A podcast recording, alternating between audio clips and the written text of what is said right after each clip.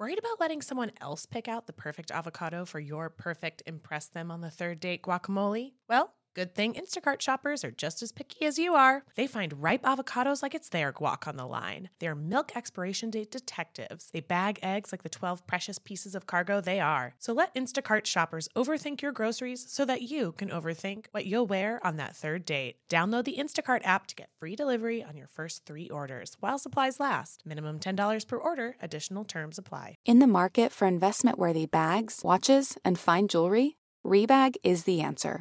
Rebag is a luxury resale platform where each piece is carefully inspected by experts to ensure quality and authenticity. Use Rebag to buy and sell finds from the world's top brands, including Louis Vuitton, Chanel, and Cartier. Head to Rebag.com to get 5% off your first purchase with code REBAGNEW. Shop today at Rebag.com. That's REBAG.com. And use promo code REBAGNEW for 5% off your first purchase. Welcome to So Bad, It's Good with Ryan Bailey, the podcast where we cover all the pop culture we love to hate, from the classic reality TV moments of the past and present to the latest Daily Mail headlines and everything in between. We'll dive into all the infamous and notorious messes you can't stop watching. I'm looking at you, Jax Taylor. I'm your host, Ryan Bailey. You guys, welcome to an all-new episode of So Bad, It's Good with Ryan Bailey. I am Ryan Bailey. We are at January 12th. The horrible time is just flying by. You guys, hi. You're going to be hearing this on a Tuesday. I am recording this Tuesday morning. I drove back to Los Angeles, beautiful, beautiful Los Angeles, last night. And the first thing I saw when I got to Los Angeles, which I can't imagine is I'm trying to make it a sign of strength, but I saw like a burning car, just like a car in the middle of the freeway, just burning, and with just smoke. It was like a beautiful sunset and just smoke billowing out of it, and I was like, that can't be good. That's not what you want. That's not what you want to see the first thing you pull into Los Angeles. But you know what? I was talking to my friend and Maritza, and she said, think of it like a phoenix rising from the ashes. And you know what? That's what I'm going to do.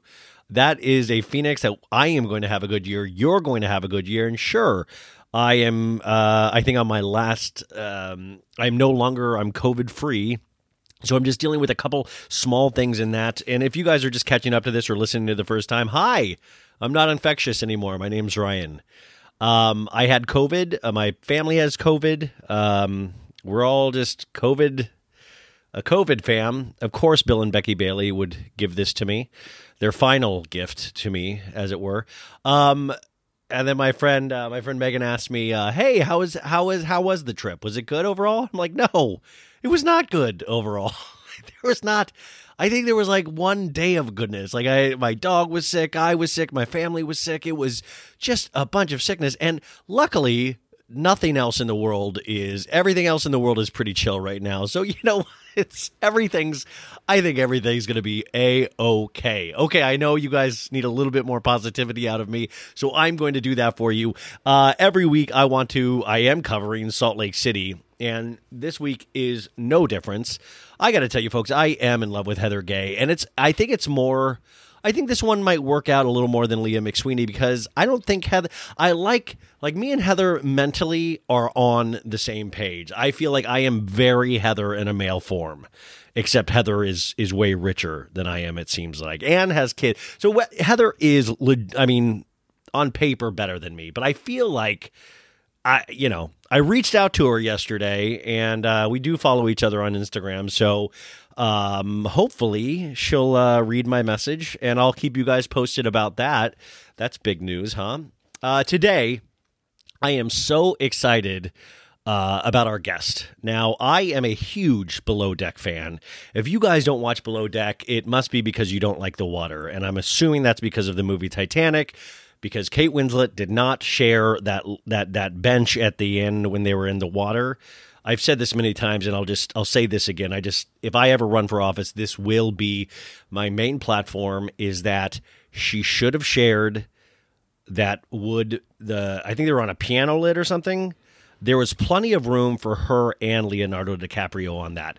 Poor Leo dies. This poor little you know, little poor boy. He actually was a poor boy that he won his way onto the Titanic, and then he dies, and all he got out of it was he got to do a nude drawing of Kate Winslet, and they made love in like a car or something, you know, like one time, and then the poor guy dies.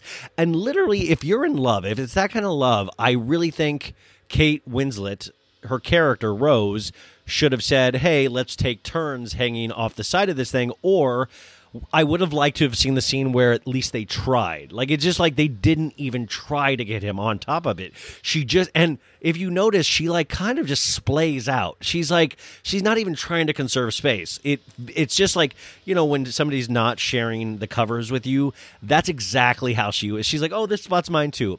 Oh, seat taken. This spot's mine as well. This spot is okay as well. I need this space to lay out." And then she literally falls asleep.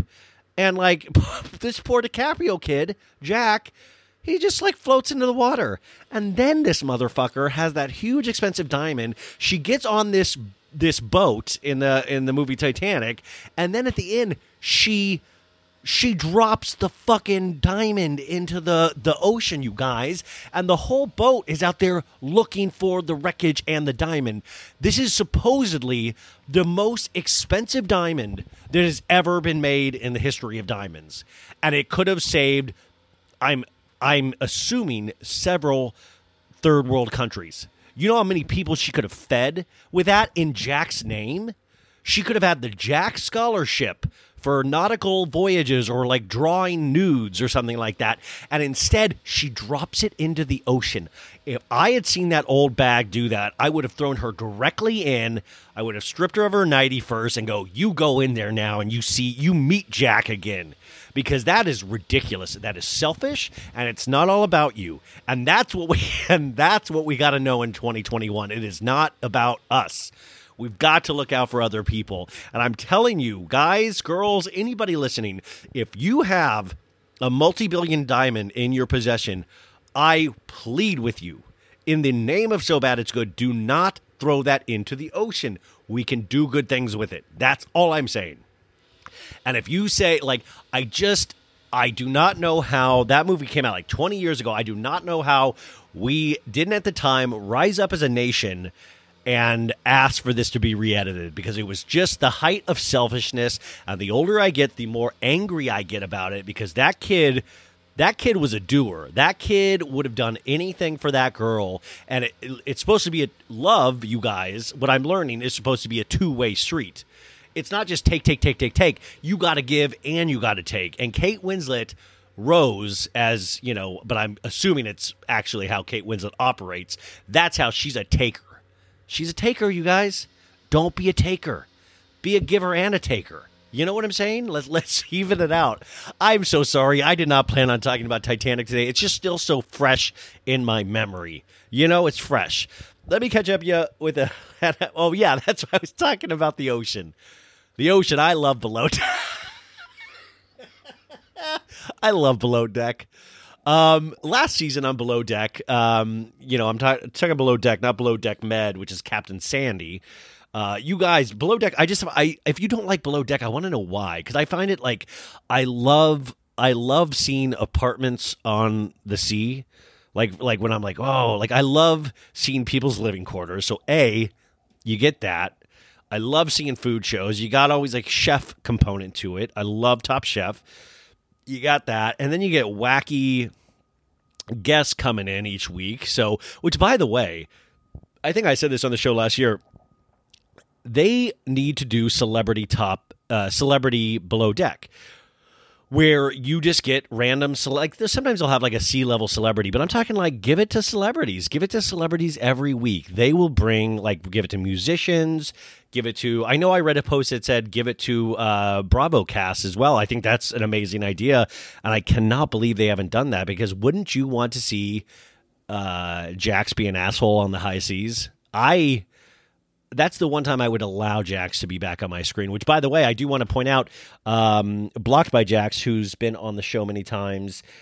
I was reading her Instagram post. Jax, it looks like he's begging HGTV on their Instagram post to do a show, and he thinks he's being all smart. This guy thinks he knows how to manipulate social media, and he just comes off as one of the biggest doofuses I've ever seen use it. And I'm talking even presidential people, like even worse than that. Like the guy is just horrible. And I think in his head, supposedly he's moving back to Kentucky with Britt, and he posted on Instagram his in his stories his layout for what the man cave barn he wants to build. Like this guy, and then he posted yesterday his new leather baby knapsack, and it has room for his quote unquote computer. He will always have his computer on him. But isn't that crazy? Isn't that like Jax is the guy that wants to know how much stuff he can get out of anything, but also he's in that kind of like prepubescent kind of thing where it was like I would always dream about having a treehouse. And like the treehouse would have like 8 rooms, and one room if I had relatives, they could stay in my room in my treehouse, but it would be far away from my room in the treehouse. And like I would have furniture, and I would have like a big screen TV. And you would think all of this shit at 8 years old, and like not putting it together of like I can't afford $1 of any of this. But you know, and then they would end up your treehouse would be just like 4 pieces of wood, and like somebody would throw a Playboy magazine in there, and that was your man cave. This motherfucker is still thinks he's like a 12-year-old boy, and he's like, oh, my diaper bag, I could bring out my computer. And I have a feeling Jax doesn't really even have a computer. He probably has a phone, you know, but like in his head, he's like, I will be a writer one day, and I will get a computer like I see. And then when I change my baby, I will bring out the computer, and I will tip, tip, tip. That's my typing sound. Tip, tip, tip, tip, tip, tip, tip. And I will write a good script. Like he's just all about dreams, which is kind of fun, and I still do that. And that's why I think I understand Jax more than most, is I do similar things to that. It's just that I don't bring babies into it, you know? And it's like, hey man, why don't you just worry about getting that baby changed, and then we'll worry about writing your good script, huh? And why don't we just worry about moving your family there and taking care of your baby instead of building your man cave to be far away from your baby and your wife? You know what I'm saying? Like, if you're all a family man, wouldn't the last thing you'd be thinking about is a man cave? Is like some place where you hide out. You know what I'm saying? Like, man caves, I feel like, are for men in their, like, 50s and 60s once they've established themselves, their family, they've taken care of anything. That's when they should have the chance to run away and hide. Not like now. Like, I'm going to have a baby, I'm going to be Wonder Dad, but I'm also going to build a huge, costly farm man cave where I can hide from all of them, and I'll have a secret code on it, and you need to put a fingerprint on there if you're accepted into the man cave or not, and it's only men. So sometimes my baby could be in there because he's a boy, but Brittany and the other women, no. So stay tuned to this space for more of this shit, because this guy just seems like he still just doesn't get it. And it's all about artifice and what's on the surface instead of actually any kind of hard work. Also, if you're hearing jackhammering sounds, I just want to remind you I'm back in Los Angeles, and I miss the solitude of my parents' house, except for my mom would just walk into my room. There's a little tiny guest room because my parents downsized when they retired. And there's a little tiny bedroom with a full-size bed, and then, like, dresser drawers with a TV, you know? And it's, like, such a tiny room where, like, the TV is, like, in your face, you know? So it's just, like, there, which is fine. I love TV, so I wish it was glued to my face, and it usually is. But my mom would just walk in, like, hi. And I just feel like as a grown man, like, that's, you know, I was like, no, you shut that, you knock. And then she'd come in, and she'd be like, Rye, are you sleeping? And she'd wake me up. It was like that kind of vibe. But I missed them. I wasn't sad to go, but I was sad because it was like, what an adventure we had all gotten. You know, I don't recommend that as bringing a family closer together. I don't know if it did. We'll find out. I did not even get to do any kind of interviews with them for podcasts because it wasn't a podcast vibe as we were all sick, you know? It wasn't like, let's share our stories. So next week they will be on the show. And speaking of that, Monday, this Monday, you guys, come hell or high water, we are going to a daily format. I want to remind you guys that right now. We've gotten a lot of new listeners over the last month. Hello, welcome. There are so many episodes for you to go back and check, and there's timestamps, skip around, but there is so much stuff I am proud of in those episodes, and they will last. I mean, some of those things I'm really proud of for the rest of my life, and some of those things I'm really horrified of, but like I'm so proud that they're there. So if you want to catch up, they're all there still, free of charge. And I think there's a lot of stuff that really holds up for all of the new listeners. If you need, I can't imagine you need more of me, but it's always going to be there. Patreon's there at Wells, patreon.com/so bad. It's good. Hi baddies. Hi baddies. That's what we call ourselves, the baddies. And, okay. So anyways, this is my mind's jumping all over because it's weird. Like I've talked to you guys in my mind so much while I was sick, but sometimes not as much on the actual microphone. So when I turn this on, it's really exciting to talk to you guys. How are you? You guys are good? It's crazy as fuck out there, right? Like, it is extremely crazy. Democrat, Republican, I mean, it is just politically, we're just so in the weeds. I'm so it's weird. Don't you guys feel like this? It's weird. I'm so sorry about that sound in the background. I just need to get this out, so I'm going to have to record, and I hope it's not too... I'll try to mess around with the audio when I... Anyways, doesn't it feel like sometimes that like I'm watching this stuff, and it seems unimaginable, and it's almost like we're watching a reality show, and I know people have said that time and time again, like, oh, you know, we're living the reality show. We are, but it's almost like a really good, horrifying season. It's like when Brooks and Vicky did the cancer scandal and said Brooks had, hey, I'm Garth Brooks. Brooks lied about having cancer and Vicky backed him up. That season of Real Housewives of Orange County, that's the season I feel like we're in with America. So it's horrifying, but at the same time, we're so trained to watch these shows that we're like, okay, let's see what happens next week. And then you wake up the next day and you're like, oh shit, a new episode's out already. Like every day's a new episode with something so batshit crazy that you forget all the batshit crazy things that have that just happened. Like, which we can't forget. Like, go back and remind yourself how many insane things have happened in this last 4 years. Also, I mean, just even in pop culture. I mean, I think I'm going to do an episode later this week on Armie Hammer and those DMs. And I don't hate to admit, I mean, I know Armie. Like, we were in acting class together for a long time. Him and Joe Manganiello, we were kind of considered the three hottest dudes in class. I once took a picture with Joe Manganiello, you guys. Because my ex at the time thought he was hot and wanted a picture of him. And I was like, dude, my lady likes you. Can we get a picture? And I should post this picture of me and Joe someday because it's me next to Joe. And like, I'm not ugly. I'm not beautiful. I'm average, and that's totally fine. Like, I'm like, you could gussy me up a little bit. I might like better. I might look worse depending on the day. But next to Joe Manganiello, I looked... Have you ever seen the movie Goonies? There's like characters Sloth and Chunk. Chunk is like the little like chubby kid, and Sloth is the mongoloid with the one droopy eye that looks like food god, Jonathan Cheban. I look like Sloth next to Joe Manganiello.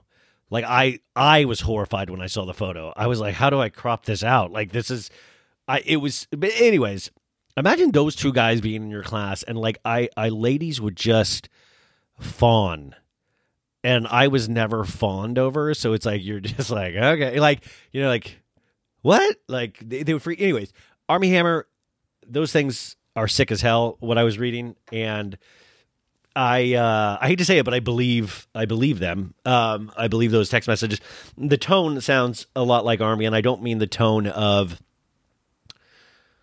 I don't mean the tone of like what he was saying, the disgusting shit he was saying, the tone of like very, if you read them, he's being very respectful and nice. I'm like, what do you think about this? Oh, yes. Oh, you're so, you know, it's like very over complimentary and like listening, but in the same time being really creepy and gross. So the nice part of it was very Army. I've been in many conversations or even text messages back in the day where he was like that. He's just one of those dudes. It's like almost like a politician where He's nice to everybody, you know, and very respectful, but it was interesting. I don't know. So I might do an episode later on this week, depending on what else comes out about that. I wanted to do a really quick correction. I did a Hillary Baldwin, or Hilaria, as fakers call her.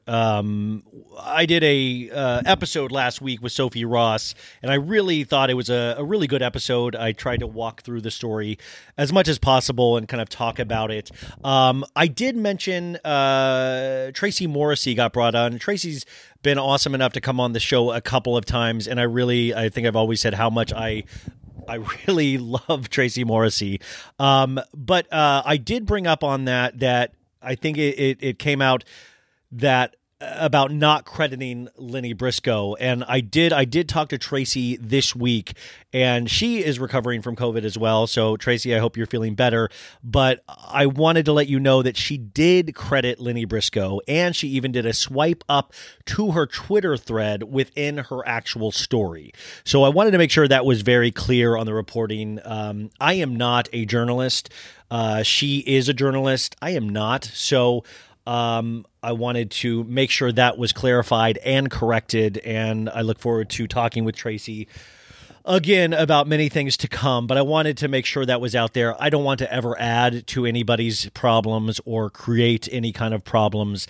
That's just not my goal, and I don't know if I consider myself a humorist. I think you guys can all agree I don't consider myself. You guys don't consider me a humorist, but I just wanted to make that correction because I was informed about that, so I wanted to make sure you guys knew that was incorrect.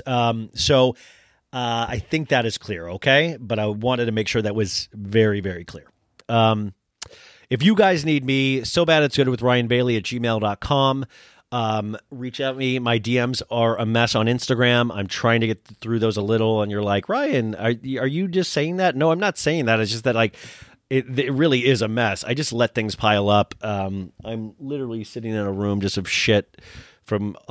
Just everything's disorganized. So I will get to them. And also, if you go back and, I hate to point this out, I'm not going to give out my phone number again. People have asked me, friends and family members have asked me not to give out my phone number anymore on here. But I think you can go back and see if you really need to talk to me, reach out on email or, I'm trying to think of another good one. Or you can go back and check old show notes. I'm sure the phone number is still on there. But if you guys need me, I want to be there for you. It just sometimes I miss the messages. So please don't hold that against me. Finally, we can get to today's guest. So I'm excited to talk to you guys. So next Monday, Daily Show. Subscribe now. Tell your friends to subscribe. I need you guys there every day for those first couple of weeks. Listen to at least 10 minutes. I think that should probably do it. But I think they're going to be good shows anyways. So you're going to be good. You're going to be in good hands. Trust me. I think we got a lot of great things coming up. I'm just, I would say now 2.5 weeks behind on everything because of COVID, and I'm not going to feel bad about that. Ryan, you are not. Note to self, Ryan, remember not to feel bad about that. Okay, thank you. Today's guest, Below Deck, Courtney Skippon. Courtney was the third stew. There is a hierarchy, you guys, in the boating industry, in the yachting industry, the yachties, as you were. She was on last season of Below Deck with Captain Lee. She had a flirtation with Brian, if you guys remember. But what I love about Courtney is that I follow Courtney on Twitter, and I find Courtney just really fucking funny. She's really funny. And I went back and I was watching a bunch of last season of Below Deck to talk to her, and she handled herself at that reunion. If you guys know, the guys were just a sea of dicks that season. And it was like Ashton, Brian, Tanner, and the ladies just handled themselves so much better, which seems to be the case in so many situations in life. But Courtney at that reunion, I thought really spoke so, and we talk about that for briefly in here. She just spoke so eloquently on that about what she was going through, what women go through at times. I just thought she was so great. And she holds herself with such decency and kind of poise. I think poise is the right word. And sometimes I think that can be mistaken for being cold, or at least she said that before. And that just doesn't seem like her at all. Like I was, I was just really, really impressed by Courtney. So, and she really always has made me laugh on Twitter. So I was so excited that she agreed to come on. I do want to give a huge failure of this interview. She recaps Salt Lake City with me. And just is great. And we do talk Below Deck her season. We didn't talk Below Deck this season. And I'm sorry, you guys. That was a huge oversight on my part. And I just was so excited talking to her that I just didn't get around to it. But I want to read some of the tweets. If you guys are Below Deck fans. Now, Chef Rachel is the chef. And Chef Rachel, you guys, just to paint a picture, she told Captain Lee to kiss her cooter a couple weeks ago. I don't know if she said kiss, but it was, she definitely used the word cooter, which is something I don't really know if we need to bring that back into the vernacular. But I appreciated the effort. She quit and then she came back, and she really is one of the best chefs they've ever had. Courtney on Twitter last night said, Rachel is the best chef they've ever had. And despite the pressure of kicking ass, taking names, she doesn't once take the stress out on her crewmates. I haven't seen any of the male chefs practice that control. You know what else I haven't seen any of the male chefs practice? Sobriety. Bam. That's the kind of shit you're getting from her Twitter feed, folks. And that is at Courtney Skippon, Courtney Skippon. I'll put it in the show notes as well. She's just, I don't know. She was delightful. And I got super nervous, as I do talking to people I admire. And by the way, she's also on a text chain, her, Kate Chastain, and Izzy from this season. And I'm like just jealous of that text thread. Like just imagine them texting each other during Below Deck stuff. I love it. Oh, the last thing I was going to say is that Courtney is, I'm nervous with every guest usually, but Courtney, I halfway through got really nervous because I was like, I think Courtney's like 28 or something like that. And she's just really poised at speaking, very clear, seems like she knows herself. And I had this kind of identity crisis halfway through this interview. You won't be able to hear it. But it was almost like this otherworldly thing where I was like, what am I doing with my life? Like, I feel like a kid interviewing any of these people, you know, like, because I genuinely love them. Like anybody that's usually on my show, I find something that I really love about them and I get really excited to talk to them. But halfway through, I kind of had this like really weird identity crisis where I was like, God, she must think I'm just insane. Like a grown man, like asking her, you know, what's it like being on a boat? You know? You know what I'm saying? Like, because if I view myself as like a 15-year-old kid. So in that sense, I'm like, this is cool. Look at me. Look at who I'm talking to. But in the reality of that situation, grown man talking to a 28-year-old, I was like, I wonder if most people really don't think about the other person, you know, like they're in their own experience. But I was just like, God, she must just think, I just wonder how weird she thinks I am. Like, what's that guy's story? Why is he doing this? That's weird. But anyways, guys, that's me. So, I'm so excited for you guys to hear. This is Courtney Skippon, Below Deck. I'll probably talk to you one more time this week. Remember to go follow the Patreon. I'm going to have an OC recap on there, a couple fun things. I'm still mailing out holiday cards. If you're a Patreon, Patreon person, subscriber, God. Words still aren't coming really freely for me, folks, with the COVID fog.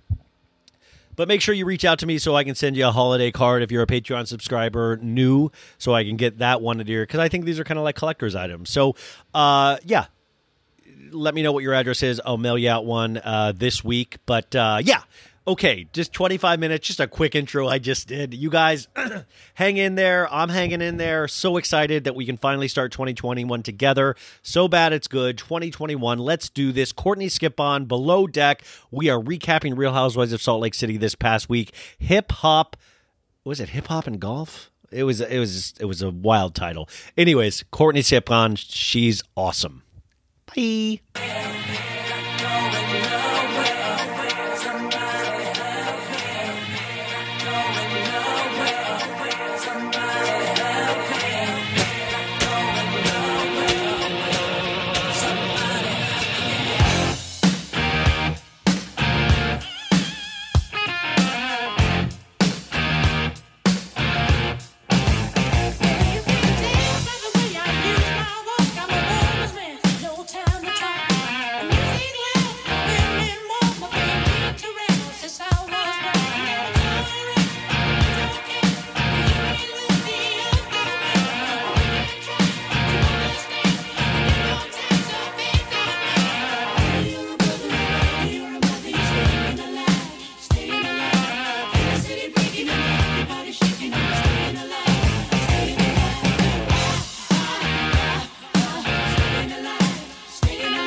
deck. And weirdly enough, this is the show on Bravo that is like one of, if not the number one show on Bravo. It's not The Housewives. It's on a yacht. So I always encourage people, and I'm really kind of a Captain Lee man myself after Captain Sandy did what she did this past season. But last season, I really was infuriated by a lot of last season because of the men on that yacht. But the women seemed to be kind of like this powerhouse. And one person in particular, she also really cracks me up on Twitter. So I finally got the balls to ask her, and she said yes really easily. It's just a dream come true. So Courtney Skippon, welcome to the show. You are my favorite stew from last season. How are you? I'm good. That was very flattering. Thank you. Well, so I was rewatching that shit show of a reunion from last season, and I have to give you credit. Like, I wanted to kind of know what was going through your head at certain times because you were so composed. And yet when anybody asked you a question, you were able to clearly speak, clearly get your things out without emotion. And then sometimes I would just catch you just staring off into the distance. Like, I mean, were you like, is it an out of body experience when you're doing something like that? Leading up to it, like, I didn't really want to go. It had been quite a contentious season. And I was like, I don't want to sit in a room with these people. Yeah. Like, I'm not paid to be here. This is not what I want to be doing with my time. But I also felt that there was a lot that I wanted to say just to viewers, really. And clear some things up that I'd seen like on Twitter. And I didn't want people to feel that the behavior that they were seeing was acceptable and that I thought it was acceptable, because I think in some ways I was more acquiescent to it than I would have liked to be. So I wanted to make sure that the people at home knew that I didn't agree with it. No, I mean, you really handled it beautifully. And I remember, like, I remember being infuriated last February when I watched that reunion. And then I was just as angry last night at midnight when I was watching it. So it still is very fresh for me. So I can't imagine what it's like for you. But just to kind of take it back, you're also going to talk with me about Salt Lake, which I saw you tweeting about the other day. And I was like, oh, my God, are you a Bravo fan in general? Were you before you even started the Below Deck journey?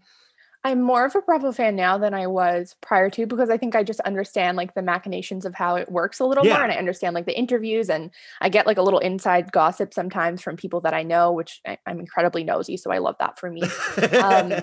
And also like we have a global pandemic of sorts. So like I have a lot more spare time to be invested in things that I normally wouldn't be. I tend to be like a background TV watcher, like not really paying attention. And now I'm slightly more invested this year.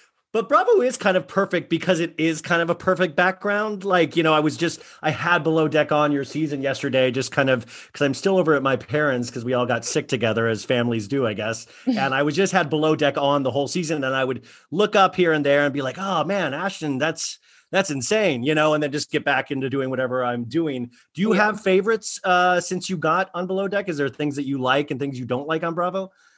I wasn't really a fan of Housewives prior to. They like yell a little bit too much for me, and I like just absorb all of that and get anxious. So that's why I think I'm liking Salt Lake City. You seem completely controlled though. Like that's what I'm saying. Like you have like this vibe, or at least you presented a vibe on there where you like never seemed out of like you just never seemed panicked. You seemed, and if you compare it with the Below Deck stew staff from this season, it's like night and day. Like they don't seem like they know what they're doing. And you guys never seemed completely in a panic. Yeah. I mean, I'm pretty composed, I guess, naturally. I've always just been that way, but I think Kate was a really great like manager, and she made me feel really comfortable and in control and not frazzled. So. Yeah. And I also wasn't worried about like, if something was going wrong, it didn't stress me out because I knew that I wasn't going to get in trouble for it. Cause like, we're all like a team, and I just felt comfortable. Okay, so you're in Vancouver, right? Yes, I am. Now, this is just, I want to share with you guys this, just how stupid I am, is that she said PST, and last night was the first time as I'm coming out of my illness that my brain is still not working, and I found out for the first time last night that Canada has different time zones. I literally... I just typed in, what time is it in Canada right now, not realizing there's different times. I'm completely idiotic. And that's, so I was all of a sudden scared this morning that our interview was 3 hours ago. What do you mean? That's the same. PST LA is on Pacific Standard Time. It totally is. But in my head, Canada was 3 hours ahead. I'm telling you, there's no, we had our own time zones, like Australia. You guys seem to do things right. I figured you did have your own time. And by the way, what is it like to be in Canada and watch everything in America right now? Emotionally draining, I suppose. Yeah. And you know what helps that is when I just sit and doom scroll on Twitter all day. I can't stop. The other day, my friend was like, have you looked at the news? I was like, I can't right now. And then I did it. And I was like, all day, like 3 a.m. I'm up. I'm like, oh, can't sleep. Got it. Yeah. And like the election day, I did something like unprecedented. And I stayed away from all social media for like 12 hours. And it was like, and by the way, it turned out it went on for like a week of like not knowing who anything was, but I was so proud of myself and it really did help my sanity. And I learned nothing from it. I now go on Twitter immediately. I watch the news religiously and it's kind of horrifying, which is another reason why these shows are great. Okay. So your journey, is it true what your bio says is that you randomly with a friend, you were stewardessing and then like just how did you get started in that aspect of things? In yachting or on below deck? In yachting, because I think weren't you a stewardess first for a charter and then moved to below deck? Yeah, so I went to business school in the south of France, and one of my friends that I met there, who's actually from Vancouver as well, randomly, really my only friend actually. She was working on yachts. She had been a stewardess for years and she had a summer opening on the job or on the boat that she had been working on. So I actually sort of forced her to have me on. She was like, you can't do it. I was like, no, trust me. Like, I'm cool. I promise. Yeah, and I needed a summer job. Yeah. Yeah. Okay. So then you do that. And then is it like in the yachting community is below deck, like always whispered of like, there's an opening on below deck? No, I like, it never appealed to me necessarily. I'd certainly seen it, again, like as background. So I didn't have a huge investment in it. Annie, who's the friend I was speaking of, is obsessed with reality TV. And she was like, you would be perfect for below deck. Like you have to apply for it. And I was like, no, you're insane. Absolutely not. And then she was visiting me in Vancouver once I'd moved back over Christmas and we were having wine and she was like, just apply, like you're perfect for it. Just do it. And there's like a website. It's just, you just Google like below deck application. I was like, all right. So we're like having wine. I was just like, sent it in. Are there questions like what angers you? What sets you off? Is there anything like that? I think that comes later, but it was just, you have to send in a video.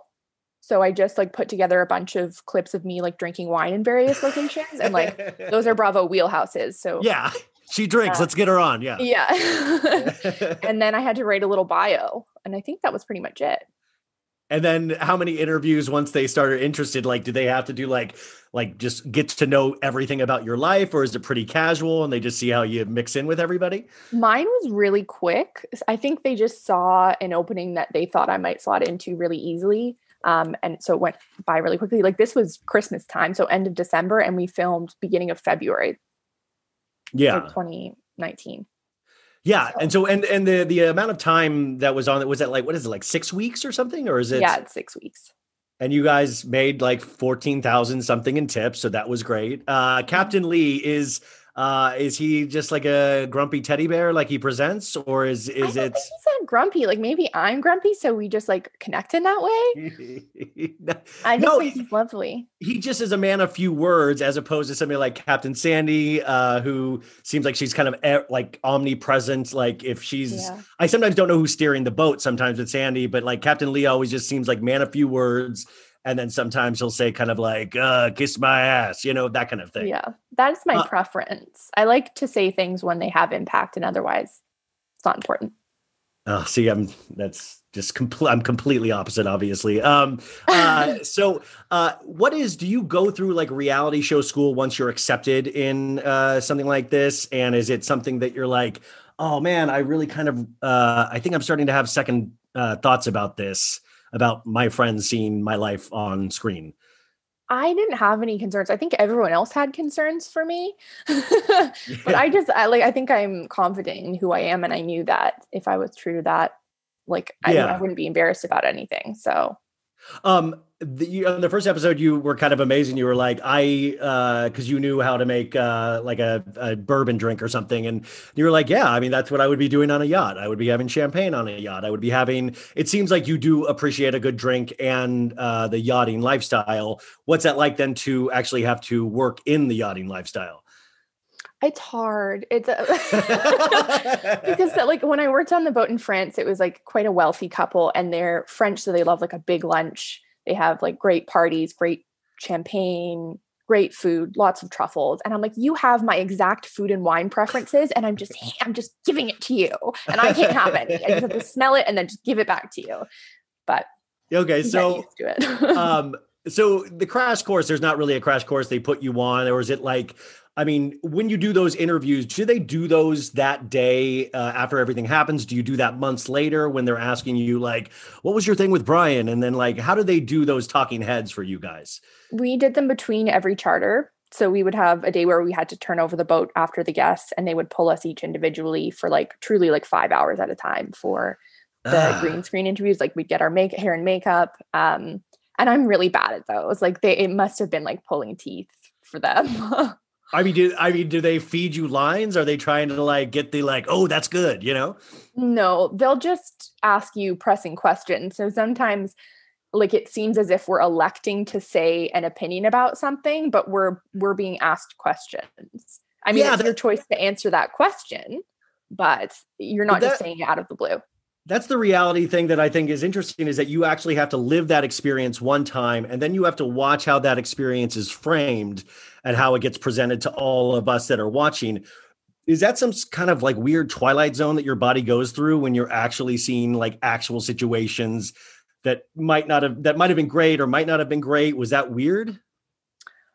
It felt as a whole truthful to what the situation was. There are certainly instances that are exaggerated or under exaggerated, you know, just for the purposes of storytelling. That's sort of how it has to be. So that can be like, you feel truly infuriated. And like at the time you just feel everyone else is having opinions about something that you feel wasn't totally presented truthfully, not untruthfully, but just to the extent that you felt that it was, having lived it. And there's so much that's left out. Like it's a 1 hour TV show. There's 18 episodes and we're living 24 hours a day, working 16 hours a day. So yeah. Were there things that you're like, oh, thank God they didn't use that? I was almost positive that storyline was going to get in.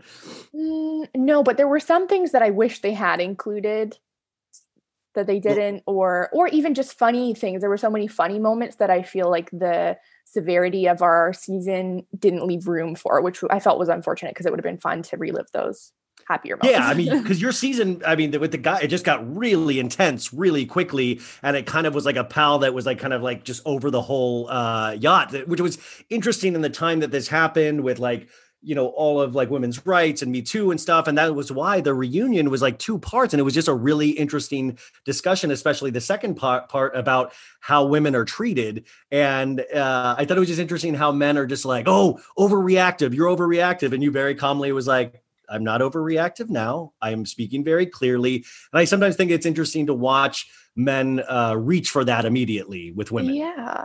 I was speaking very calmly and clearly, and I wasn't making like sweeping accusations. I was simply expressing like the situation as I experienced it, how I felt that they could improve upon that. And that's not necessary. That's not for me. I think that they came from a place of like immediately feeling like it was an attack.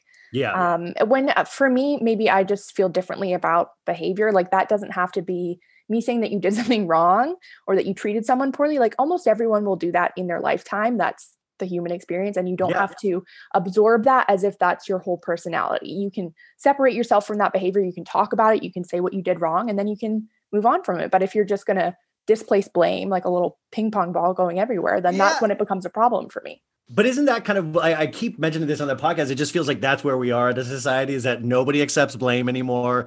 We have like video proof of things. You know, it's like you weren't smashing your fist on a window at any point, you know, like, no. And by the way, that's, you know, it seems like I know Ashton, I think he is sober right now. And it seems like he put a lot of work into that, but you know, it's really funny how sometimes men react to situations and just raise their voice or like bulge their arms.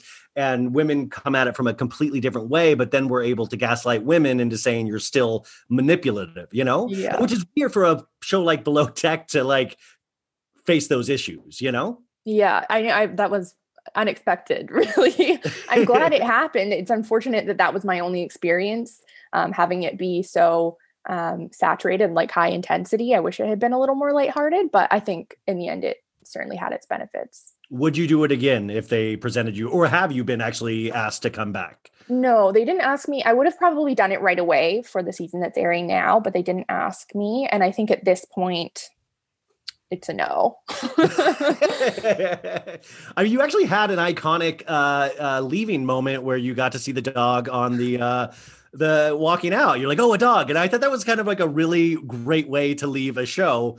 There was no drama. It was like this really cute little moment at the very end. And I thought that was nice. So if like that is your end, I kind of would be bummed just because I thought you were really good, a great presence, but it's gotta be silly when you start to watch more of these things and see how they're put together and like, oh, do I really need that? You know, cause you also don't seem like a thirst monster in any kind of way. Yeah. I just did it cause I thought it would be a fun experience. Like I'm not doing it for any other reason. And I think, I mean, I loved working with Kate so much, so I would have loved to have done another season with her. I would have been disappointed had she been back and not me, because I would have enjoyed having a little going in with a friendship already established. But I think at this point, like, you know, like I'm 28 now. I was 26 at the time that we filmed. Like, we need to be, you know, we need to be doing something positive. I think you are the first person in Bravo history to actually say that. That's amazing. We need to do something positive. No, you're totally right. So I guess, how has this quarantine period been for you? I mean, it's been horrible for all of us. I'm assuming it's kind of, I mean, as a traveler and things like that. Yeah, I mean, it's not ideal, but I'm also home in Vancouver, so I've gotten a lot more family time than I probably would otherwise. It's like too much family time. I've seen my parents more this year than I have in my entire life. Like, they're outside. I can hear them arguing right now. And it's like, it's too much, you know, too much family time. I know. I'm an only child, so it comes naturally to me. And I'm also quite like introverted, but I am like, I can hear you chewing through the wall. Like, I'm like texting them. I'm like, please stop chewing. It's illegal. Yeah. It's funny. Like, my parents have this, like, they have like a whole, they're retired and we're in Arizona, and they have like all their retired friends in the neighborhood. And it's just fun to like listen to them talk shit about their friend group through the walls. Obsessed with that. They're like, Sharon isn't talking to me. You want to know why? Well, she thinks we brought sickness into this community. Like, it's like crazy. Sorry. Oh my God, I would be right in that. Oh, it's like, and my mom has competing book clubs. She's a member of two book clubs. And then she talks shit about each book club to the, it's like Biggie Tupac. It's like crazy, you know? Oh my God, I love that. Okay. So you started getting into Bravo. What are your other kind of tastes? Are you seem like really smart and really like above, not above Bravo, because geniuses love Bravo, but like, what is your normal go-to like TV shows and stuff like that before all of this? I'm not like, I don't know. I find myself really annoying and wanting to say that I don't watch TV that much. And I'm like, I read books, but like, sometimes I just like stare at my phone and do nothing. I like, it's hard to say, but like, I really am not that big into TV. There's nothing that I'm super invested in. Although when I was working on a yacht in France, my reality TV loving friend got me into Love Island UK. Live and die for it. Live and die. See, I that's one of those things where I'm so scared to get into it, because it's like Big Brother, where there's like a 24-hour feed. And I'm like, if I go to Love Island, then I feel like I have no chance at any kind of normal life ever again, you know? There's like one episode a day. It is over the top. And like, so it's basically they're all at an island to find love, like, or do they bring new people on the island? I think it's in Majorca. Oh, and so they have Hilaria Baldwin country. Oh no, she should be on next season. They have like 5 guys and 5 girls or something, and then they have to couple up. And if you're not coupled up, then you're like off the island. So there's always like one person that doesn't have a couple, I think maybe. Yeah. And then they bring in new people in. So there'll always be like an uneven amount. Like, they'll bring in 2 really hot girls, and then everyone will question their relationship. It's amazing. Has anybody found actual real love that you've seen on this show? So I don't know why this came up recently, but I did have a full Google of like, where are they now? And a lot of them are like, they have kids, they're married, they're cruising. So it's like a successful version of the Bachelor franchise, because Bachelor Nation in America, it's like they all get together for a year and then they just like end up dating each other in this weird, like incestuous circle, you know? Very incestuous. I mean, I get it. At the same time, like, people understand your experience and they've sort of been vetted in a way and you get them, but like, it's weird. Well, that's what I'm saying. Like, dude, like the Bachelor people, are they on some kind of just insane text chain of like, I hooked up with Micah last night. Oh, I hooked up with Micah a year ago. Oh, I hooked up, you know, like it seems like they all go to like events together. And then I'm like, the poor person that somebody dates that's not in Bachelor Nation, and he's just like a regular girl or guy, Joe Schmo, I wonder if they get like on the outs with that. I think about this way too much. You just wonder, like, because it just seems like they're headed towards actually being a sovereign nation, I think, eventually. Truly. Okay. Well, speaking of that, they kind of put you into a relationship with, or you were in a little relationship with Brian on the show. They put me into. Well, no, sorry. Do they like, but do they, when you're doing those conversations in the talking heads, are they like, you and Brian were chummy last night? Anything there? Like, do they kind of put more of a thought in your head about, well, yeah, I guess we are in a boat. And I guess that would make kind of interesting TV. Is anything like that cross your mind or when you're doing stuff? Not as far as like that would make interesting TV, because I mean, certainly I was new to it, so that wouldn't ever occur to me. And I'm not really being paid enough to make interesting TV. So I'm just there to be myself at that point. And I'm not really susceptible to outside influences that much. You really don't seem like you're, you seem very in control, but I just didn't know if it was one of those things of like, if producers are high-fiving when they see you guys go out in the town and there's like a flirtation, they're like, okay, that's what we need right there, you know? I'm sure they probably loved it. I didn't, but. Sorry. Yes, you're right. Okay, so Real Housewives of Salt Lake City, have you watched from the very beginning? Yes, I have. What are your overall thoughts? And I guess if you're new to this, was there a Housewives show? You said they do a lot of screaming on the Housewives show, which I think Utah is a little different except for Jen Shah, who you said you were kind of scared of on Twitter the other day, which I think is very... very valid. Was there any other Housewives shows that you attempted to watch before Utah?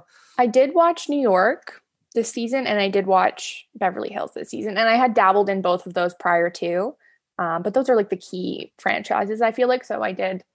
Did you ever do Vanderpump Rules or anything like that? Yeah, like, but not consistently. Like, it would be on after work or something, and I just put it on, but not keeping up with a plot line. This was my first year of like investment in the characters.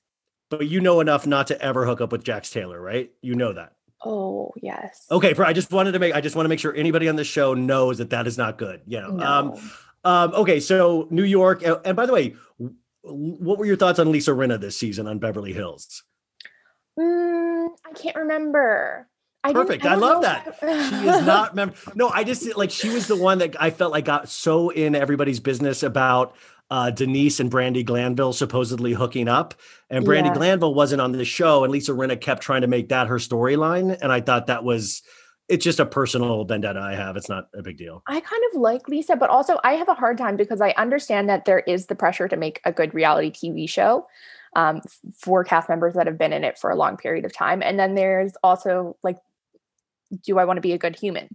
So I understand that it's a job that you have to do, but it's like, how much are you willing to sacrifice in order to make that happen? See, that's why I love you. Like, you were actually able to kind of do the both, where you came out looking like an exemplary human last season. And I thought that was like really very refreshing for these shows, because you were actually able to be kind of quietly funny.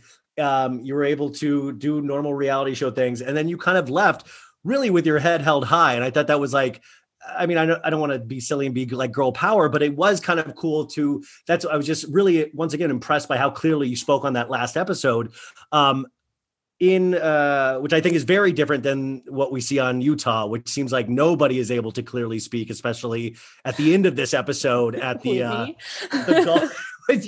By the way, you guys, Whitney was completely tanked at the golf hip hop party for Coach Shah, and she was trying to let Jen know something.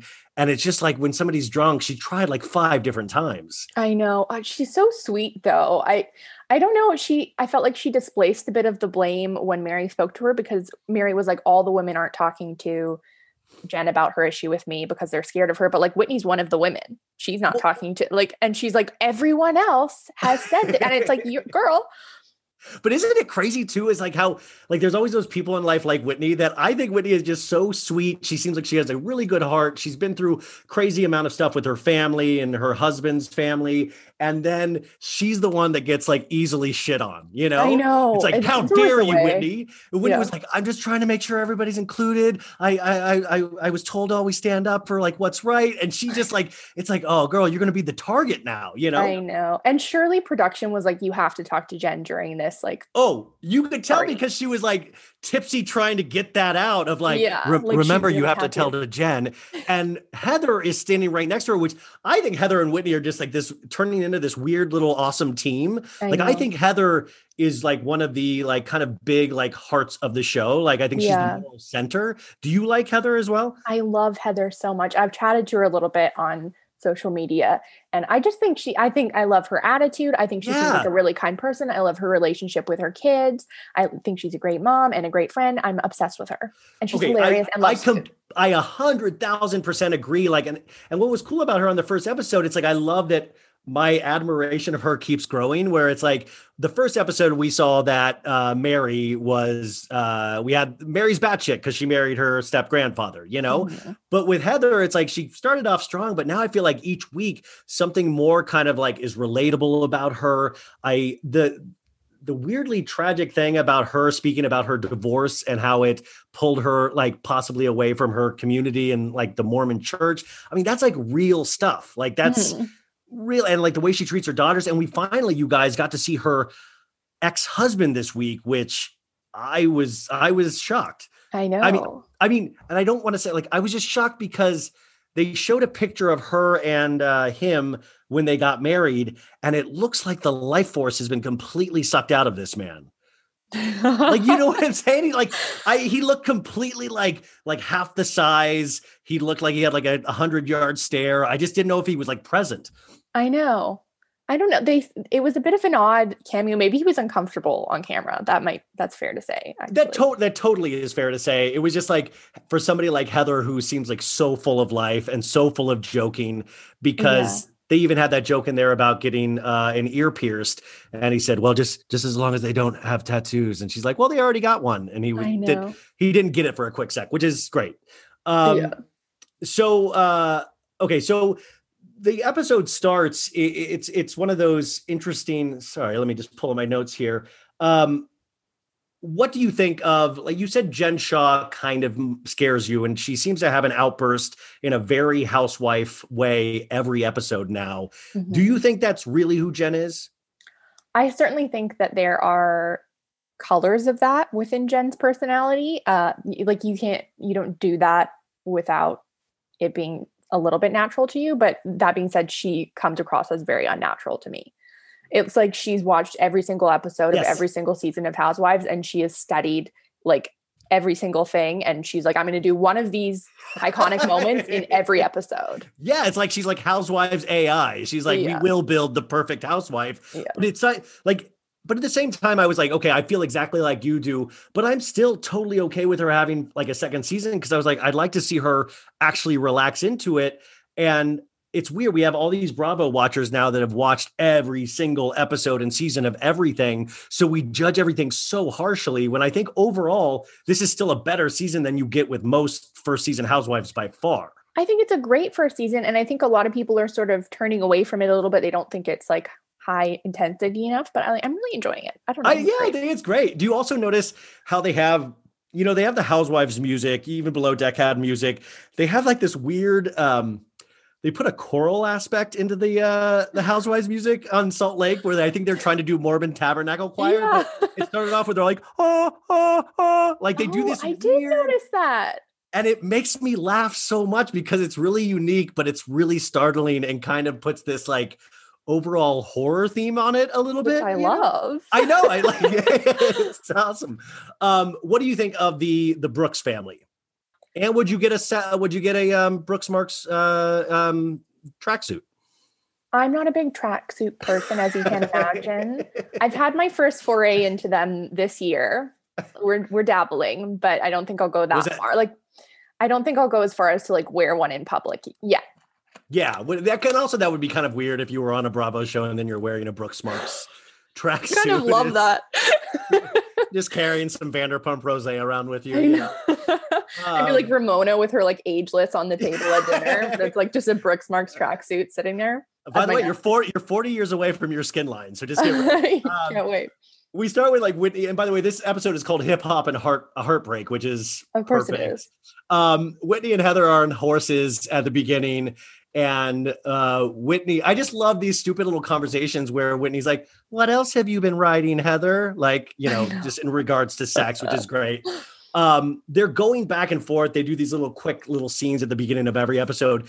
And we're at Lisa Barlow's place, and her son Jack is getting a bowl of cereal. And she asks, do you want me to make you something? But he immediately snaps back. No, I don't. I'm not craving a microwave hot dog, which is amazing. That was iconic. I really loved him in that moment. I did, because the family seems great. The kids are cute, really nice, but I do get worried about the amount of fast food they're ingesting. It seems, I mean, and also I had a theory yesterday that I put out on Instagram, is that the Barlows, I found a shot of them where they did a family photo and it looked like the set from Twilight. And I was like, they could be vampires. That's, they have a so very, unplanned. Yeah, like the kids, like I was like, this is very Twilight with these guys. But yeah, no, the kids are like cute as anything. And I like that they kind of call their mom on crap. The other thing is, have your parents ever encouraged you to start businesses and then helped you along the way with that? No. Right? Like I was on Below Deck. Like,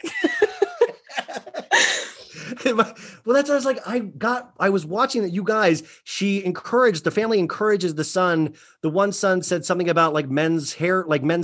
And now they have like a salt scrub line and a shampoo and a body conditioner. And it's called Fresh Wolf. And my parents never encouraged me. My parents let me to be an actor, for God's sake. They never put any kind of reins on me.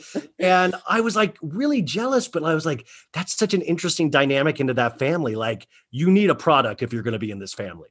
Yeah, I think kids should learn how to do things like that from an early age. So I love that she's cultivating that in them already. They probably know how to do taxes. I don't. My dad does it.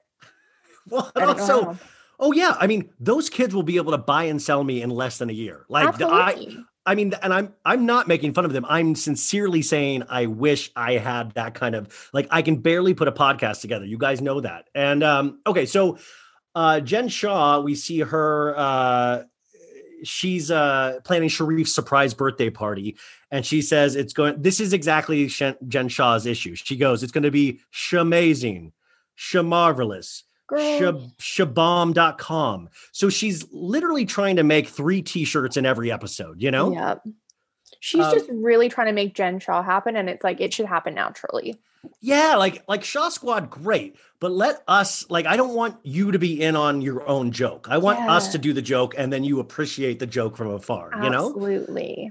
What do you think of, we kind of find out a little bit more about in this episode with Whitney and her relationship, where her husband's family still has her husband's old wedding photo up, and then have recently put up her wedding photo because he's been married twice. That's wild, right? It's so weird. I think clearly Whitney's confident in her relationship with her husband, so I don't think she's super worried about it, but how uncomfortable. Yeah, no, she seems completely fine, and it seems like they are so used to being the outcasts of each, like, of his family. Yeah. But it's like, that is such a, that's just such like a weird burn. If you were to ever go on a family thing of like, that's his first wife that we like more. I know. That's one of my worst fears. If I ever have, you know, like a long-term partner of sorts, God forbid. By the way, you can put the period right there. That's my worst fear, having a long-term partner. No, of sorts. If I do, like, what if I don't like the in-laws? Having to spend time, like, non-electively with someone that I do not like for life is very alarming. And like, that's it in luck, because you don't want to then like upset your partner, because you know it's awkward every time family gets together. Yeah. But every romantic comedy is based around not liking the in-laws. Ugh. So it's like, it's hand in hand, I think. Yeah. Okay. We mentioned Mary briefly. What are your thoughts on Mary? And I know you're a very nice person. Do you have any thoughts on Mary Cosby? I don't know. I think Mary, I think she seems like she is a nice person. Although there was that weird video online about her yelling about her birthday cards. Yeah. So I don't know. Like, by the way, that was her preaching at her church. And she said, you know, you cheap asses, I only got 14 birthday cards, which is like, when I used to go to Catholic church, the priest never said anything. I mean, I kind of zoned out most of the time, but I don't think they ever yelled at us for not giving money, you know? Yeah. I don't know. I mean, she clearly has a lot of trauma, so it's hard for me to there's a lot of trauma, but like with because I don't know if you're aware of like the Erica Jane scandal that's happening on in Beverly Hills with her ex-husband. And it seems like there was one scene in this where Mary Cosby is not bragging. She says she forgets the number of homes she has, but then she goes to list Las Vegas, have this, have this, have this. And she also lets us know she never rents them out. Those stay empty no matter what, which by the way, I was like, okay, guys, we all know where they are. Let's go live in them, you know, because everyone's also, squatting. Don't you like from like, you seem like a really intelligent person. Don't you know at this point, it never suits you to brag about specific wealth because it can be used against you in later court dates and stuff like that? I wouldn't have made that connection. I've got $4 in the bank. I'm like, brag away. Come and get it. No, but like that's because looking more into the church aspect of it, they were saying she's siphoning money from her parishioners, allegedly. Oh. So just reading all the Erica Jane stuff that I had covered on a couple episodes ago is that they're using Housewives episodes to say, you bragged that it cost $40,000 a month to do the Erica Jane character, like specific things. Oh, wow. So I think sometimes it's like short-sighted where it kind of looks cool and it's exciting for us to be like, wow, she really is rich. But at the same time, I feel like that will eventually be used against her in some kind of court setting. I mean, I guess it depends if you're doing anything illegal or not. I'm obviously thinking way too much about this. My favorite, one of my favorite little small characters is Mary's housekeeper, Charlinda. I know. And she keeps saying like, I'm all on my own. And she's like, girl, like, well, she literally had like this kind of like a couple episodes ago, kind of an in-depth conversation with her about like, you know, and then she goes, she's not my friend. We hardly know each other. And I was like, what? She seems to live in your house. She does live there. She seems like she has many sets of clothing at that house. So yeah. And by the way, every scene we see with them, they're kind of laughing and friendly with each other. So then in a talking head to be like, I'm not friends with her is just, it's very Mary, it seems like. Yeah, she seems like she has that within her for sure. I will say though, Mary is, Mary is, and the show has made Mary very charming charming in certain ways, not just because she drives the plot line, but because you almost start to sympathize with her in the fact that she is being excluded. Anybody that's been excluded can like tap into those feelings, whether it be high school or whatever, being excluded from something. And Jen Shah, the whole thing about this is she's being excluded from Jen Shah's golf and hip hop party, which is just ridiculous that anybody wants to go to a golf and hip hop. I mean, it's weird that it even exists. It looked great though. Yeah. But like, it is funny. Like you do sympathize with Mary, right? A little bit. I don't know. I don't know if I do. Okay. Well, anyway, I think I was like, if you try to take things at face value, if you try to ignore the marrying your step-grandfather and the mom having been with that same person, you're kind of just like, oh, it sucks when anybody's excluded from anything. Yeah. Okay. We can agree on that. Okay. So I just don't know if I'm not like connected enough to Mary to feel like a whole lot of empathy towards her, but that makes me sound like a bad person. No, not at all. I just love that Rob Sr., her husband and step-grandfather, she calls him on FaceTime to say that she is not being invited to this. And, you know, he's very classy. He's like, you know, don't even worry about that. That's dumb. You know, it always seems like the men on these shows completely, I think I would love to do a super cut of every scene on Housewives that's one of the housewives calling their husband and their husband completely dismissing it. I mean, that is what men tend to do. Oh yeah. Because they just don't care about stuff like that. It just doesn't even resonate that would be like impactful in any way, which can be like a sort of like grounding experience, I suppose, in ways, yeah. But other ways you're like, I just want to vent about this and I need you to not be so results oriented here. I'm in the emotional phase. And by the way, like, and men, like, I feel like that's like, men are grounded in a way, but also just men, like, we just seem kind of like our heads are in the clouds most of the time. And we're not thinking as deeply about anything as women are. Mm-hmm. I don't know. So the other girls, she's just keeps complaining about the other girls not being on their side.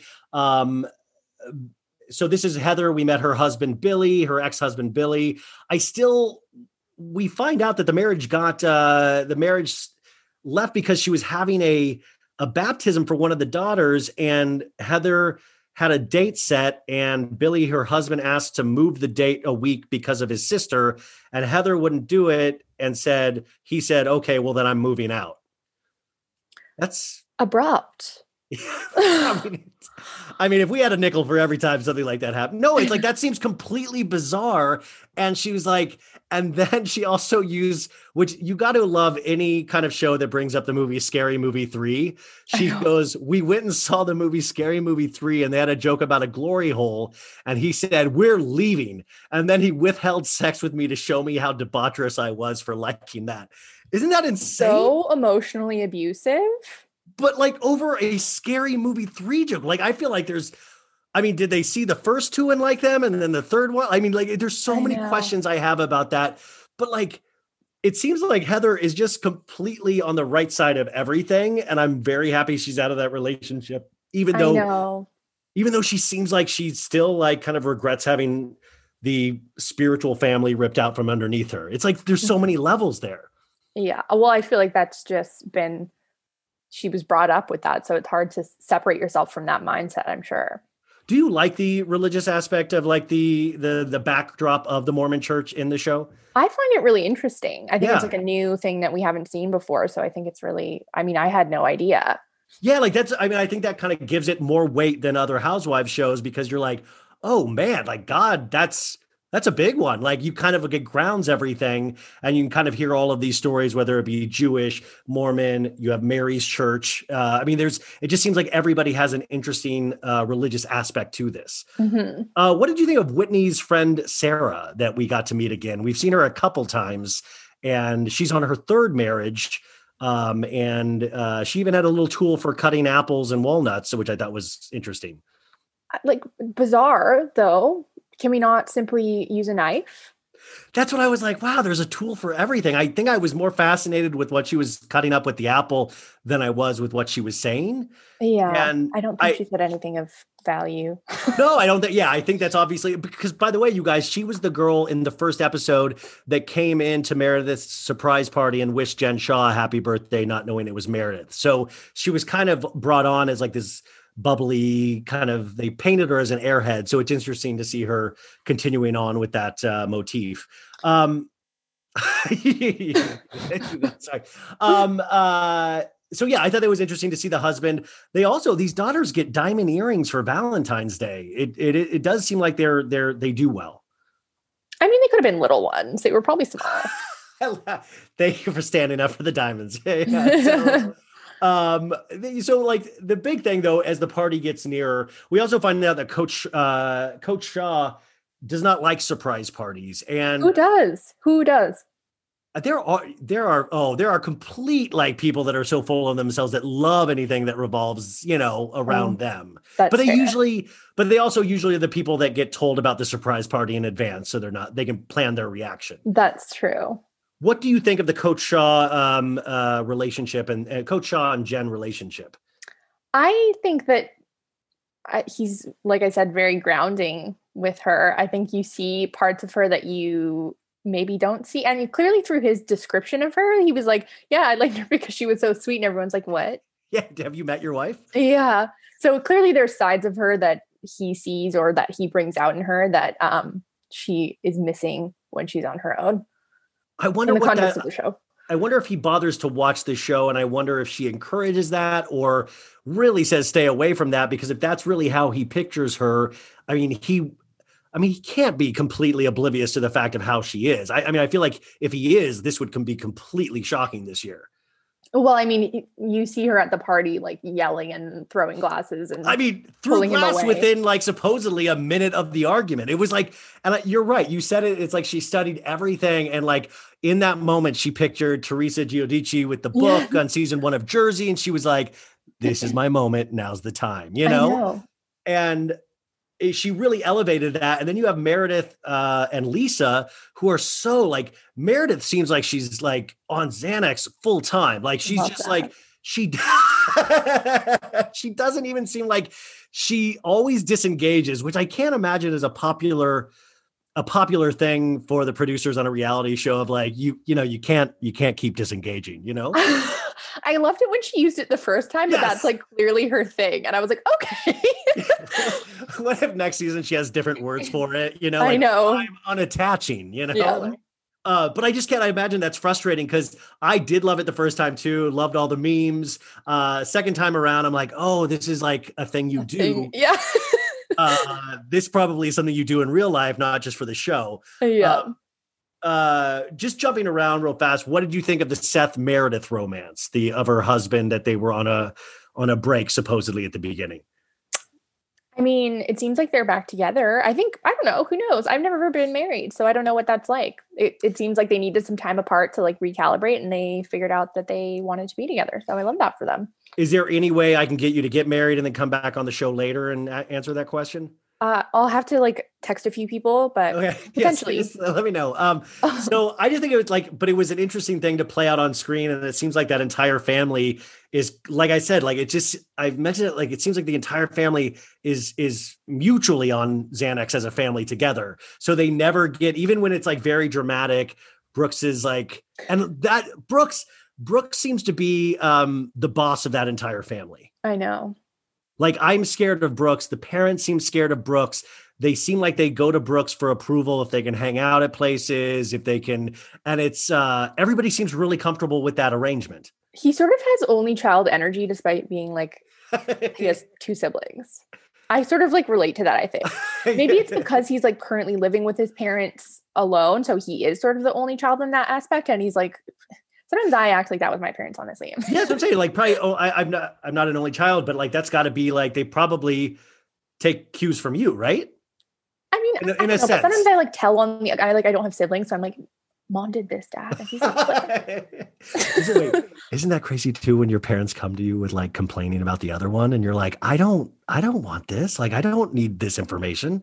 Only my mom does that. My dad doesn't care about anything. Oh, it's wild. It's wild here. I can't wait to get back to LA. But it just a interesting family, and I'm just like, Brooks seems like he's like, I took a semester off to be with my mom while she was separated, but it also seems like he took a semester off to be on a reality show. Oh. 1,000%.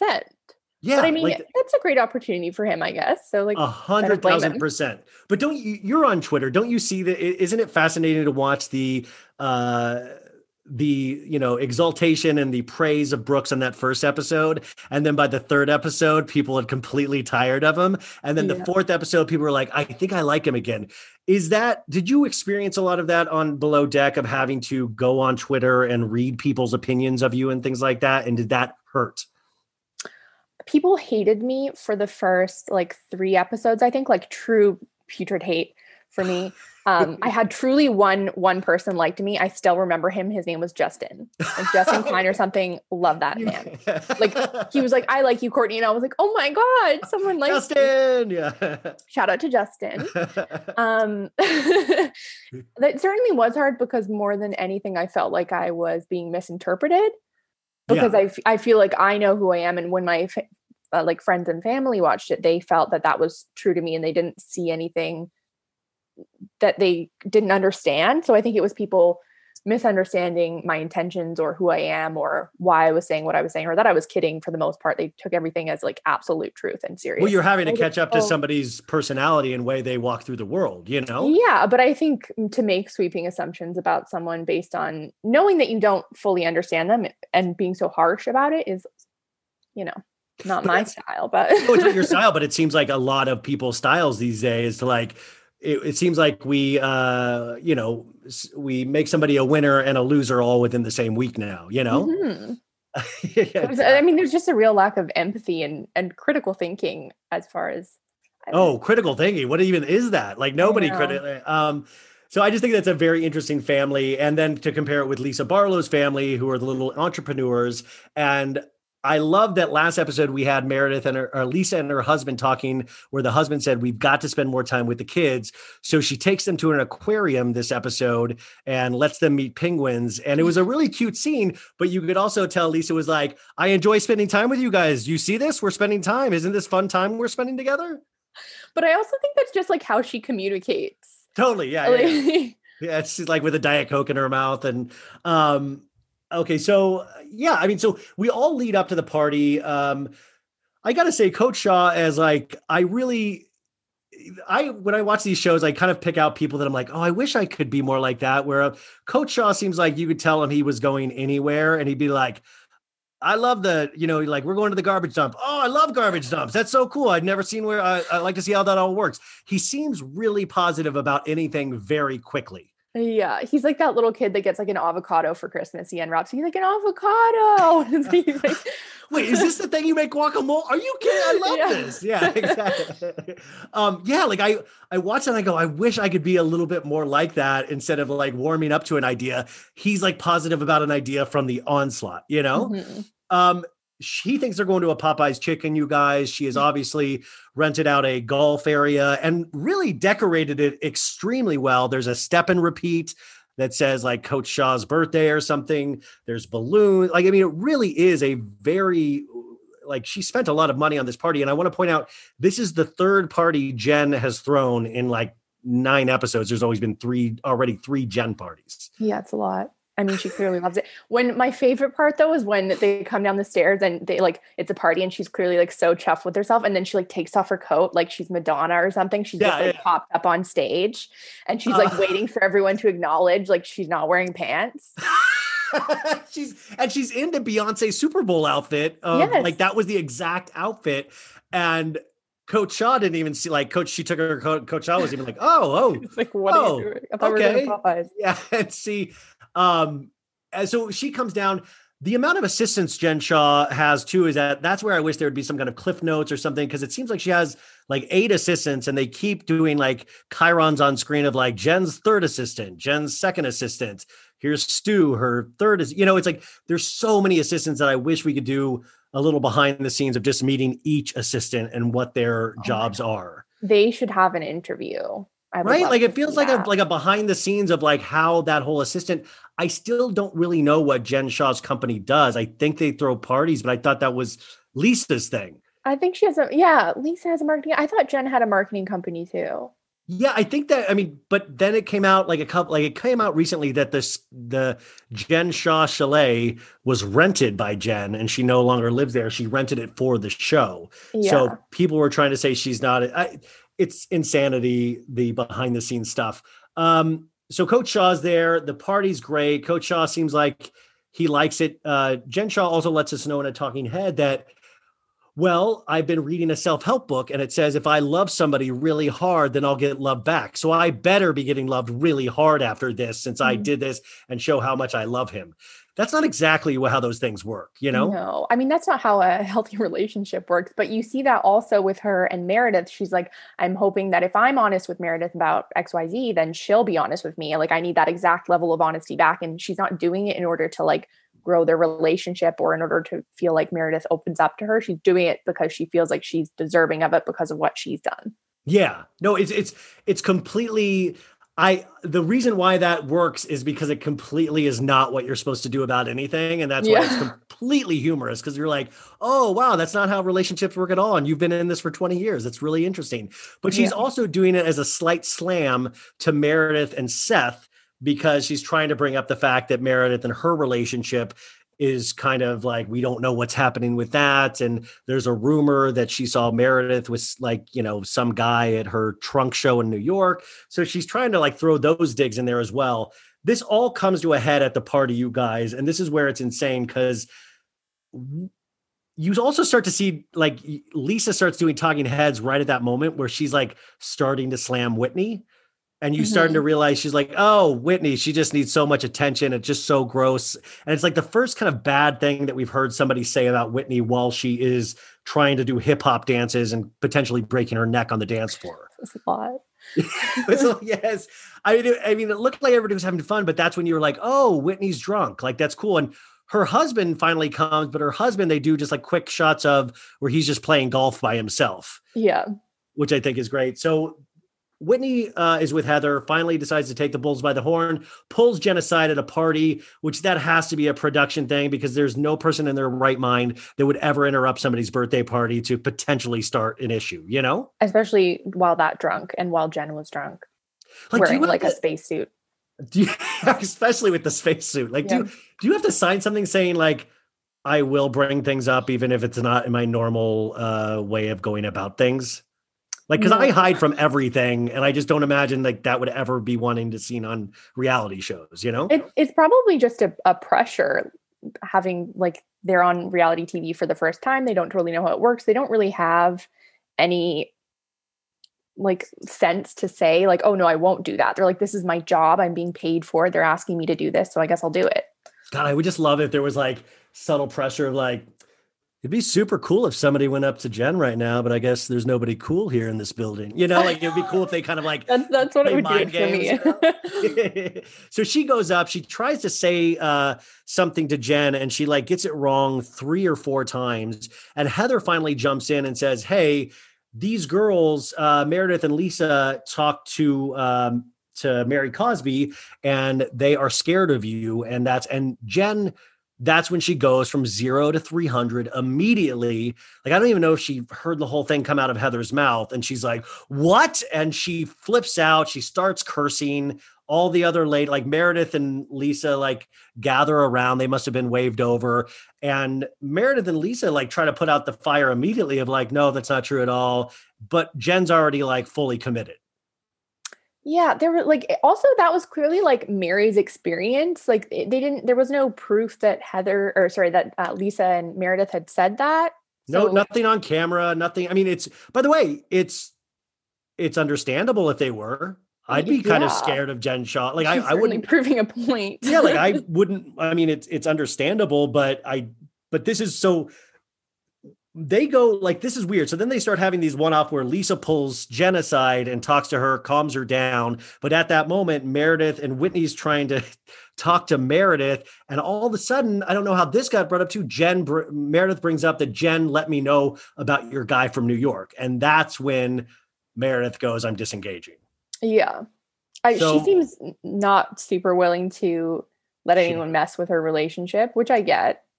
Yeah, I mean, it's there's like an Ice Queen element to it, but I don't know if it necessarily works on this show. So it'll be interesting to see. And I know they just filmed the reunion this week, so it'll be interesting to see how that all plays out. But the interesting thing too is that all of a sudden Jen gets set off. Her son tries to like, oh mama, no. Like her sons are involved. Her one son has to take her out of there after she throws the glass. Yeah. Coach Shah is like, well, this is what happens when you drink and you act stupid and things like that. And it's really interesting to see. He's very calm about it too, you know, and he stays because it's his party. But imagine getting taken out. Like you can't pull it together enough as the host of the party to stay there. But also not to have the sense to say like, this is my husband's birthday party. I've thrown this for him, brought everyone here. And now I'm throwing a fit and making him leave his own party that I, you know, did for him. And I'm taking that like, completely a way to center myself in this situation because someone said they were scared of me. And especially if you're reading self-help books, I can't imagine this isn't a self-help book where like, oh, if necessary, if somebody comes at you, throw a glass and leave. You're like, that's nowhere in any, but I thought it was interesting. The kids having to take her out and like, you hear the one kid, like relax mama, it's all right. Which is like pretty dark. If you think about like a kid trying to calm their mother down in a car while she's crying. Yeah. It's such a role reversal for, you know, what I can relate to, yes. But I would find that really jarring and like emotionally stressful as a child. If that completely. Were and you guys remember a couple episodes ago, Jen Shah also told us that her kids are the ones that let her know it was all right to get on antidepressants.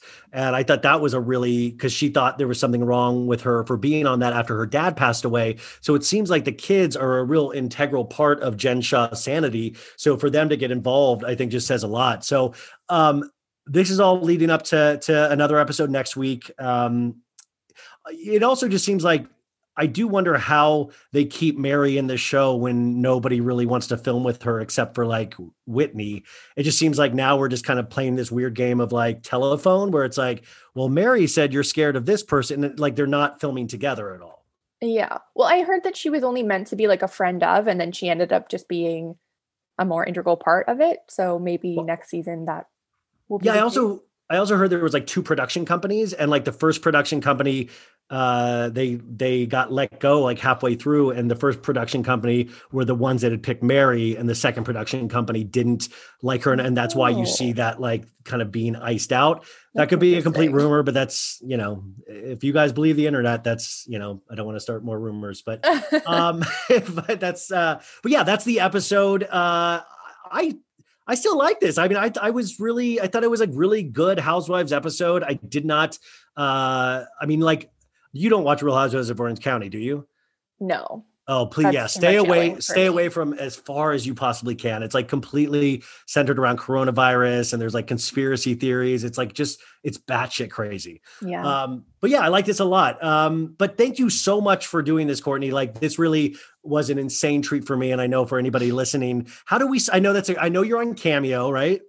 Yeah, unfortunately. I like people forced me to. I was like, people should not have to pay to talk to me. This is like robbery, and I'm terrible at them. No, you actually did a super. I think you did a super cut or something of you trying to do cameos on your Twitter. You really are one of my funnier people that I follow on Twitter. What is your? I'll put this in the show notes as well, but it's just at Courtney Skippon. Sure is. Yeah, and recently verified, so you know she's the real deal. So that's. Is there anything else that like we can support you or anything that you're involved with that you'd like us to know about? No, nothing at all. Well, thank you so much. I hope if you ever have anything that you ever want to talk about, you'll consider coming on again, but this has been just a great way to start my year. So thank you so much.